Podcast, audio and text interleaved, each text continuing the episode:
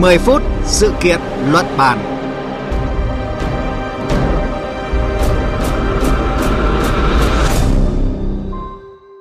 Thưa quý vị và các bạn, từ ngày mùng 1 tháng 4 thì tuổi thành niên ở Nhật Bản chính thức giảm từ 20 tuổi xuống 18 tuổi sau khi luật dân sự sửa đổi bắt đầu có hiệu lực.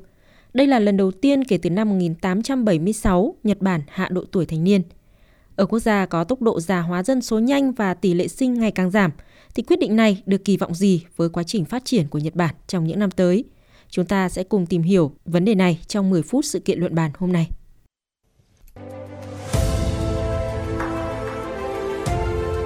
Cùng cảm nhận chiều sâu thông tin Ngày lễ thành nhân là một trong những quốc lễ của Nhật Bản có ý nghĩa trọng đại trong cuộc đời của mỗi người khi họ chính thức được coi đã bước sang tuổi trưởng thành với đầy đủ quyền và nghĩa vụ của công dân. Thông thường ngày lễ này được tổ chức vào tháng riêng hàng năm. Trong suốt 146 năm qua, những thanh niên đủ 20 tuổi sẽ được tham dự lễ thành nhân. Tuy nhiên, bắt đầu từ năm sau, những chàng trai cô gái đủ 18 tuổi là đã có thể tham dự ngày lễ quan trọng này. Theo luật mới có hiệu lực từ ngày 1 tháng 4 thì Nhật Bản chính thức áp dụng việc hạ độ tuổi trưởng thành từ 20 xuống còn 18 tuổi. Cũng theo luật mới thì độ tuổi tối thiểu có thể kết hôn đối với nữ giới ở Nhật Bản là 18 và đối với nam giới là 16. Quyết định hạ độ tuổi trưởng thành diễn ra trong bối cảnh Nhật Bản đối mặt với thực trạng già hóa dân số và tỷ lệ sinh thấp. Bà Yuriko Koike, thị trưởng thành phố Tokyo cho rằng Xã hội già hóa gây ra nhiều vấn đề như lương hưu, tăng trưởng kinh tế, vân vân. Tuy nhiên, chúng tôi kỳ vọng giới trẻ sẽ ngày càng tham gia tích cực hơn. Một số ý kiến lo ngại việc hạ độ tuổi trưởng thành có thể khiến thanh niên Nhật Bản gặp khó khăn khi quản lý tài chính và một số vấn đề pháp lý. Tuy nhiên, ông Yasuyuki Konoma, Phó Chủ tịch sàn chứng khoán Tokyo thì cho rằng nhiều người bắt đầu việc kinh doanh ngay từ khi còn là sinh viên trong trường đại học. Nếu như tinh thần đó được khơi dậy hơn nữa, thì sẽ có thêm nhiều doanh nghiệp khởi nghiệp và tinh thần đổi mới cũng sẽ được lan rộng hơn. Thưa quý vị và các bạn, theo Bộ Nội vụ Nhật Bản, năm 2022 có 1,2 triệu người ở Nhật Bản chào đón lễ trưởng thành, ít hơn 40.000 người so với năm trước. Đây là mức thấp nhất kể từ khi chính phủ bắt đầu lưu giữ hồ sơ vào năm 1968. Áp lực của một xã hội già hóa là một trong những nguyên nhân Nhật Bản muốn người trẻ gánh vác công việc xã hội sớm hơn. Và để tìm hiểu rõ hơn những bước đi của Nhật Bản, chúng tôi kết nối với phóng viên Hoàng Nguyễn, cơ quan thường trú Đài Tiếng Nói Việt Nam tại Nhật Bản. À, xin chào phóng viên Hoàng Nguyễn. À, thưa anh, trong văn hóa truyền thống của Nhật Bản thì lễ thành nhân là ngày lễ quan trọng trong cuộc đời của mỗi con người. Và theo luật mới thì à, một người 18 tuổi có thể coi là trưởng thành. Vậy thay đổi này được thể hiện như thế nào trong những quy định liên quan đối với người trưởng thành tại Nhật Bản thưa anh? Xin chào biên tập viên Thanh Huyền và quý vị thính giả. Như vậy là cũng giống như nhiều quốc gia trên thế giới, Nhật Bản đã chọn mốc quy định tuổi trưởng thành là 18 tuổi thay vì 20 tuổi như trước đây. Quy định mới cũng sẽ mở ra thêm nhiều quyền lợi đi kèm với các trách nhiệm cho thanh niên 18 và 19 tuổi. Theo Bộ luật dân sự Nhật Bản thì khi đủ 18 tuổi, công dân sẽ có thể tự ký nhiều loại hợp đồng khác nhau như đăng ký mua điện thoại di động, thuê phòng ở một mình, làm thẻ tín dụng hoặc vay tiền khi mua một món đồ mà không cần sự đồng ý của cha mẹ. Ngoài ra sẽ không phải chịu quyền giám hộ và có thể quyết định nơi ở, nơi học hoặc kiếm thêm việc làm. Tuy nhiên, giới hạn độ tuổi được phép uống rượu, hút thuốc và các trò chơi cá cược vẫn không đổi là 20 tuổi.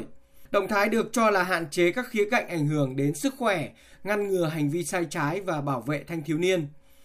Ngoài ra thì người đủ 18 tuổi có thể có hộ chiếu giá trị trong vòng 10 năm và được thi bằng lái xe ô tô hạng phổ thông, lấy các chứng chỉ quốc gia về kế toán, bác sĩ, dược sĩ hay có thể trở thành nhân viên tư pháp, công chứng viên hành chính. Đáng chú ý, độ tuổi kết hôn tối thiểu của nữ giới sẽ được nâng lên từ 16 lên 18 tuổi, đồng nghĩa với việc cả nam và nữ từ 18 tuổi trở lên đều có thể kết hôn mà không cần sự cho phép của cha mẹ.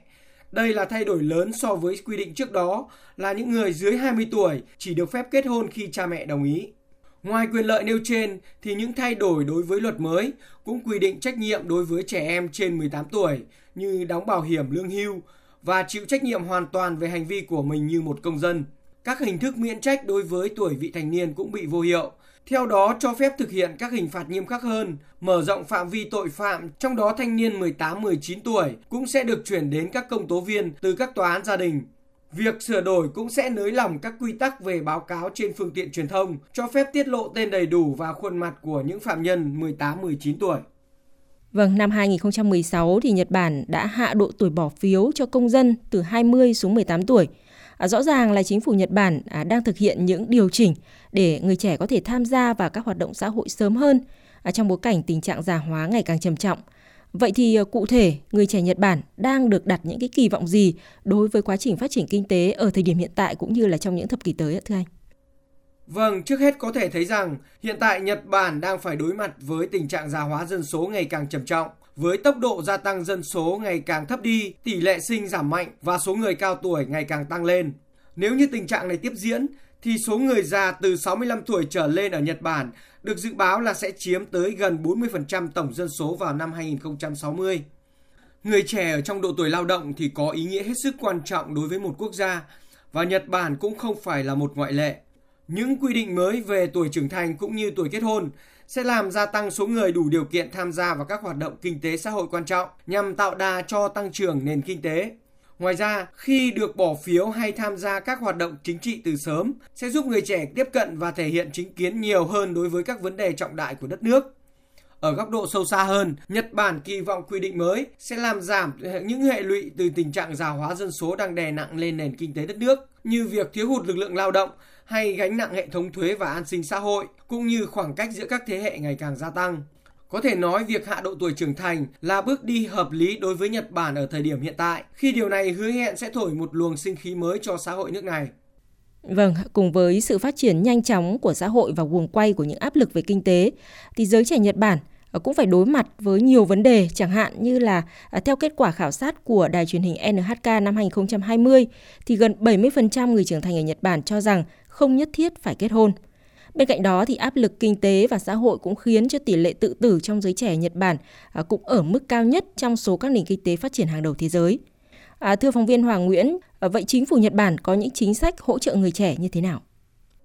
Vâng, từ trước đến nay thì giới trẻ Nhật Bản luôn được biết đến là phải chịu nhiều áp lực dẫn đến tự tử mà nguyên nhân chính đến từ những vấn đề như thành tích học tập, bắt nạt, thóa mạng trên mạng xã hội hay hoàn cảnh gia đình. Theo thống kê thì Nhật Bản ghi nhận một số lượng kỷ lục trẻ em vẫn còn ngồi trên ghế nhà trường tự tử. Con số này đã tăng lên hàng năm kể từ năm 2016 và tăng đột biến vào năm 2020 trong những năm gần đây thì đại dịch Covid-19 đã làm gia tăng áp lực tài chính, gánh nặng tâm lý và trầm trọng thêm các áp lực truyền thống cho những người trẻ. Chính phủ Nhật Bản đã phải nỗ lực đưa ra những chính sách để giảm thiểu nạn tự tử trong dân chúng nói chung và trong giới trẻ nói riêng. Theo đó, bắt đầu từ năm 2021, chính phủ đã bổ nhiệm thêm chức danh Bộ trưởng Nội các, phụ trách giải quyết các vấn đề cô đơn và cô lập. Ngoài ra, chính phủ cũng đặt mục tiêu hoàn thiện hệ thống tư vấn, trao đổi trong đó tận dụng ưu thế của mạng xã hội vốn được sử dụng rộng rãi trong giới trẻ, tăng cường các chương trình giáo dục, đào tạo cho những trường hợp cần sự giúp đỡ, hình thành các mối liên kết tại nơi ở nhằm giảm thiểu tình trạng cảm thấy đơn độc. Về tài chính, chính phủ Nhật Bản cũng vừa hỗ trợ 100.000 yên, tương đương với gần 20 triệu đồng cho mỗi trẻ dưới 18 tuổi nhằm giảm bớt những gánh nặng do Covid-19 gây ra cho các hộ gia đình nuôi con. Đặc biệt là ngay sau khi có quy định hạ độ tuổi trưởng thành, chính phủ đã thành lập một trang Twitter chuyên về các vấn đề liên quan đến người tiêu dùng trên 18 tuổi nhằm hỗ trợ để những người trẻ không bị lừa đảo hay mắc vào bẫy nợ tài chính sau khi ký kết các hợp đồng tiêu dùng mà không có sự đồng ý của cha mẹ. Rõ ràng thì ngoài việc hỗ trợ tích cực cho giới trẻ của chính phủ Nhật Bản thì việc hạ độ tuổi trưởng thành và nâng quyền tự quyết khi kết hôn sẽ làm cho người trẻ Nhật Bản bớt phụ thuộc vào cha mẹ tự chủ trong các quyết định và tự lập hơn trong cuộc sống. Vâng, xin cảm ơn phóng viên Hoàng Nguyễn với à, những thông tin vừa rồi. Thưa quý vị và các bạn, xác định tuổi trưởng thành ở mỗi quốc gia trên thế giới có sự khác nhau, nhưng nhìn chung 18 tuổi được xem là một người trưởng thành, có quyền và nghĩa vụ độc lập của một công dân. Trong bối cảnh Nhật Bản đứng trước những áp lực về già hóa dân số và tỷ lệ sinh giảm, việc hạ độ tuổi trưởng thành của một công dân được cho là chính sách phù hợp với bối cảnh mới – nhằm đóng góp cho nền kinh tế sớm hơn, đồng thời có thể thúc đẩy một xã hội trẻ hơn trong tương lai. Đến đây chương trình 10 phút sự kiện luận bàn hôm nay cũng xin kết thúc. Cảm ơn quý vị và các bạn đã chú ý lắng nghe.